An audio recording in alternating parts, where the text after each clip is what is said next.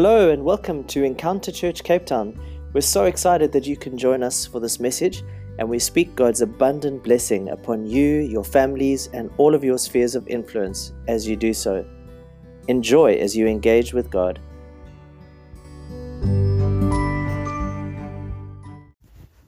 Hi, everyone. It's good to be with you and good to be sharing with you from God's Word. I'm going to be carrying on the theme that we've been doing at Encounter by faith, living by faith, based in Hebrews 11, and wanting to focus on a theme of what I call miracles of life. There are lots of different types of stories in Hebrews 11, uh, stories of people of faith and what they do and what God does. But there's this theme that recurs through a number of these stories, which is what I want to pick up on. And this is this theme of God producing or preserving life. And some of the stories we'll see it happens in quite unusual, clearly miraculous ways. Some seems to be more in the going on of daily life, but in any case, it is God acting to bring or to preserve or to restore life. In these stories, we see the people and their faith and their acts of faith. And we also significantly see God and how he acts. We see his nature, we see his power. Our faith is in God, and being people of faith is always related to knowing and trusting in God. So, as we look at these stories and we see his nature and his power, this is part of us knowing him, and this is where our faith comes from. So let's look through some of these examples. Start with Sarah in Hebrews 11, verse 11. By faith, Sarah herself received strength to conceive seed, and she bore a child when she was past the age because she judged him faithful who had promised. So, this is a story of miraculous conception and of new life that comes the story we see starts in around about Genesis 15. God speaks to Abraham and says he will have a child. And Sarah is his wife, she's barren, and she is unable to have children. And so, as time goes, they decide that Abraham will have a child with their maidservant, Hagar, which he does. So, Ishmael's born. And then time goes on, and God speaks to Abraham again, and this time he says, You will have a son with Sarah. By this stage, Sarah, who's been barren throughout her marriage, is now past the age of childbearing. But God says, You will have a son through Sarah with, within a year, by a year's time. This thing gets repeated in front of Sarah herself and so we see in Genesis chapter 18, verse 10, and he said, I will return to you according to the time of life, and behold, Sarah your wife shall have a son. Sarah was listening in the tent door which was behind him. Now Abraham and Sarah were old, well advanced in age, and Sarah had passed the age of childbearing. Verse 12 Therefore Sarah laughed within herself. So she is astounded. She doesn't believe it. She laughs because of her age and her husband's age. And then the Lord's response is to challenge actually Abraham about this. And he says in verse 14, Is anything too hard for the Lord? Highlighting here that Sarah's disbelief is in God's ability to do this miracle. The story continues, and we see that God's word to her is fulfilled. She falls pregnant, she has this child. But let's look back at Hebrews 11 about what, what it says about this process with Sarah and, and her faith. By faith, Sarah herself received strength to conceive seed, and she bore a child when she was past the age because she judged him faithful who had promised. So there's two things here. One is that this happened by faith, by Sarah's faith. She agreed with God. She heard his word and she agreed with him, and through that, she received the necessary strength to conceive and then to bear a child. So it was through faith in God.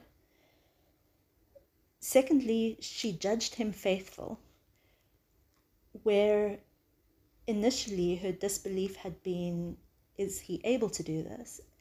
By this stage, she knows that he's able and trusts that he's able, but also trusts that he is faithful. So we see this development of her faith in him, in his ability, but also in his character. And so as a result, there's this incredible miracle of conception and the life that God gives. Great joy and celebration. And in Hebrews 11, verse 12, it says, Therefore, from one man, and him as good as dead, were born as many as the stars of the sky in multitude, innumerable as the sand which is by the seashore. So it was not only her, but generations to come that, that God brought this amazing life. The second example, Hebrews 11, verse 23, says, By faith, Moses, when he was born, was hidden three months by his parents, because they saw he was a beautiful child, and they were not afraid of the king's command. This is a story of a life being preserved. The context from Exodus, uh, this is told in Exodus 2. The context is that the people of Israel are living in Egypt, and Pharaoh, king of Egypt, has commanded that any baby boys that are born to the Hebrews be killed when they are found this couple has a child, and as we read, they look at him and see he is a beautiful child. Some translations say healthy child, some say a special child. We know that when Moses grows up, he plays a, a hugely significant role in freeing Israel from slavery and leading them into their inheritance. So we know there is a special purpose on his life. And Maybe his parents had a sense of that from God. We don't know. But in any case, they look at this little baby that's been born to them. They believe this child needs to live. And we want this child to live, and they believe God wants this child to live. And so they act on that despite the king's command. They hide the child and trust that God will protect him, which he does. And then they take another will do another act of faith when they release the child out into the open in a way where they put him in a basket um, in the reeds at the side of the river and leave him to be found by somebody and he is found and he's adopted and his life is preserved. So we see here through his parents faith moses life is preserved. Hebrews 11 verse 31 by faith, the harlot Rahab did not perish with those who did not believe when she received the spies with peace. This is the story in Joshua chapter 2, where Joshua and Israel are wanting to go and fight against Jericho. Jericho, as a city, the people within it have heard about God, they've heard about Israel, they've heard about all that's been happening, and they are in great fear and awe. And while Jericho as a whole chooses to stay an enemy of God and of Israel, Rahab, who these spies go to stay with overnight, decides to put her trust in God. So she receives the spies, looks after them, protects them from the people of her own city, and saves their lives and then asks them to spare her life as well and the life of her, lives of everyone in her father's family. And so they give her practical instructions. They say, bring, bring all your family members into your home and put a scarlet cord outside your window and we will spare you. And that's what happens. Their, their lives are spared and they are taken out and welcomed into life with Israel. So that's salvation of life being saved, the whole family. Hebrews 11, verse 35. Women received their dead raised to life again. This just speaks generally, but there are several stories in the Bible that are recorded of this happening, and I just want to refer to one which is in 2 Kings 4. There is a couple who is known by Elisha, the prophet, and he prophesies that they will have a child, which they do, and then some years later, this child very suddenly gets sick and dies, and the mom goes to Elisha immediately, deeply distressed, and calls him back. And then the story relates how Elisha goes into the room where the child is, closes the door, prays to God, and then stretches out his body over the child's body, and life returns to the child, and he's able to take that child now living and return him to his mother. So this is a beautiful story of of restoration, a beautiful story of a miracle of life being restored. We see the faith of the woman we see the faith of Elisha in action here. And we also know from the story that Elisha cared about the family. And then we see God and how he reaches in and responds to them and does this miracle of restoring life to a dead child. And finally, I want to go back to Hebrews 11, verse 17, which speaks about Abraham. By faith, Abraham, when he was tested, offered up Isaac, and he who had received the promises offered up his only begotten son, of whom it was said, In Isaac your seed shall be called, concluding that God was able to raise him up even from the dead, from which he also received him in a figurative sense. This is a bit of a different story. It's a story of expectation of life. Abraham knows the promises over Isaac's life from his covenant with God. And in faith, he acted in obedience, and his faith was not because he accepted that Isaac would die, but it was because he expected that Isaac would live. He knew that God wanted Isaac to live and to become a multitude, and if this needed a miracle of him being raised back to life, then God could do it. So here we see he acted in obedience because of an expectation for life.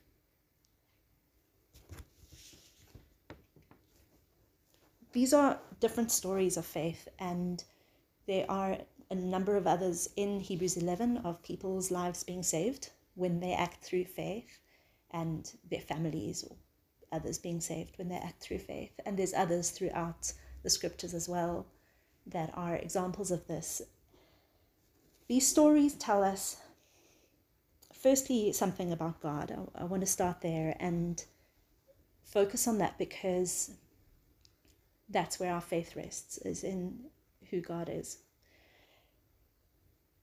So, the first thing we see is his life giving nature the essence of God is life. He is the one who created all life. In Genesis 2, it says that he created man out of the dust of the ground and breathed into him the breath of life. John 1 says that in the beginning was the Word, the Word was God, and in him was life. In Acts 17, we read that he himself, God himself, gives to all men life and breath and everything else. So, giving life is in God's very nature. And we see that in these stories, how in one story after the next, He gives life in one way or another or saves it. We see the value that He places on life. Secondly, we see God's power and ability that while it is in his nature to give life, it's also within his power to give life.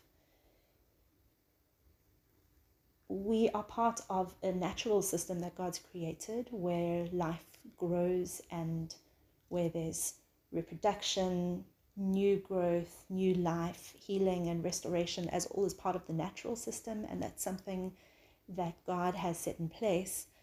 But beyond that, God has the power to reach in beyond what's natural and in supernatural ways bring new life, restore life where there is death, and then also to intervene in circumstances in miraculous ways to preserve, to protect. The third thing we see from these stories, the third thing about God, is that we see his compassion. We see how he acts in compassion and kindness towards the people who reach out to him. And then in the people, we see two two situations playing out. The one is that we sometimes see the people responding to a promise or to a word from God. So specifically good examples are of Abraham and Sarah where they have received a promise from God about their child and they trust in God knowing that he is faithful to fulfill his promise. In other cases, it doesn't seem that there's a specific promise or word, but what we see is a desire, a God given desire in people to see life saved or restored or preserved. And that desire within them matches the desire within God to see that life saved and restored and preserved because of the value that He places on it. And similarly for us, it could be either of these. It could be that we have a specific word or promise from God and we know that He will act to fulfill that because we know His faithfulness and He can bring the life that's necessary to fulfill that. Or it could be that we have this desire, this God given desire within us that we know matches his desire. Our faith comes from knowing him, from hearing his word to us, and it comes from knowing his nature. And knowing his nature, we trust him. We can go to him boldly, we can act with confidence. This may be in a situation in which we or a family member or a friend needs protection from potentially some natural disaster or some practical situation, perhaps a hostile person, or it could be in the case of a sickness where we're trusting in God to preserve that person's life. And I think this is especially a relevant thing now where we're hearing a lot of a lot of reports of sickness and even death um, because of the pandemic and it's it's important for us to know and to hear God's word at this time to us that that sickness and that death is not in line with his nature, that it is contrary to his nature, and that he values life and that he wants to see life preserved and to to seek him and to trust him for the preservation of life. In some other situations, it could be that we would have the faith for a child to be born, or it could be to ask God to raise someone back to life from the dead, like we see in these stories here. God is the life giver, and He's able to do all of this.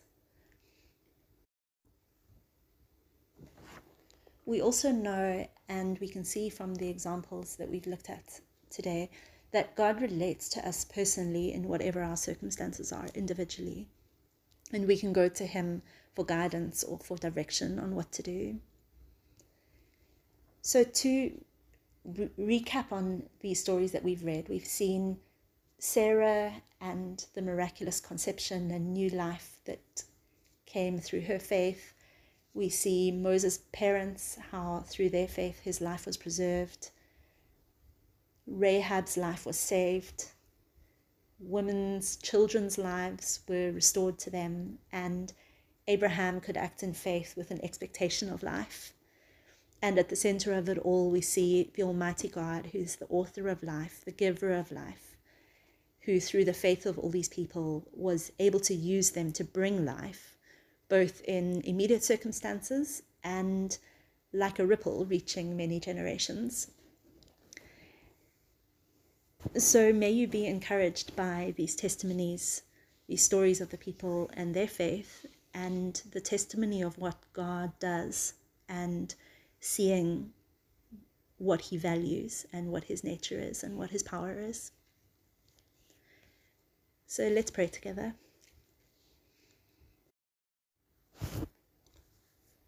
Father, you are the God of life, the author of life, and we bless you and we give you praise for the life that you have given to us and that we see around us in the earth. Thank you, God, for your miracles that supersede the natural. Thank you, God, for your word that speaks to us of who you are. I pray that you would give us clarity on you, God, that you would help us to see more clearly who you are. Help us to see more clearly what your nature is. Help us to see more clearly what your what your will is. And increase our faith and our trust in you for what you're wanting to do in us, what you're wanting to do through us. I bless you, Lord. I thank you that we can know you, that we can trust in you, that you are trustworthy. Thank you for your incredible goodness to us that we see in our lives. And Lord, I pray for health, good health, and for protection for all of us and for our families. Amen.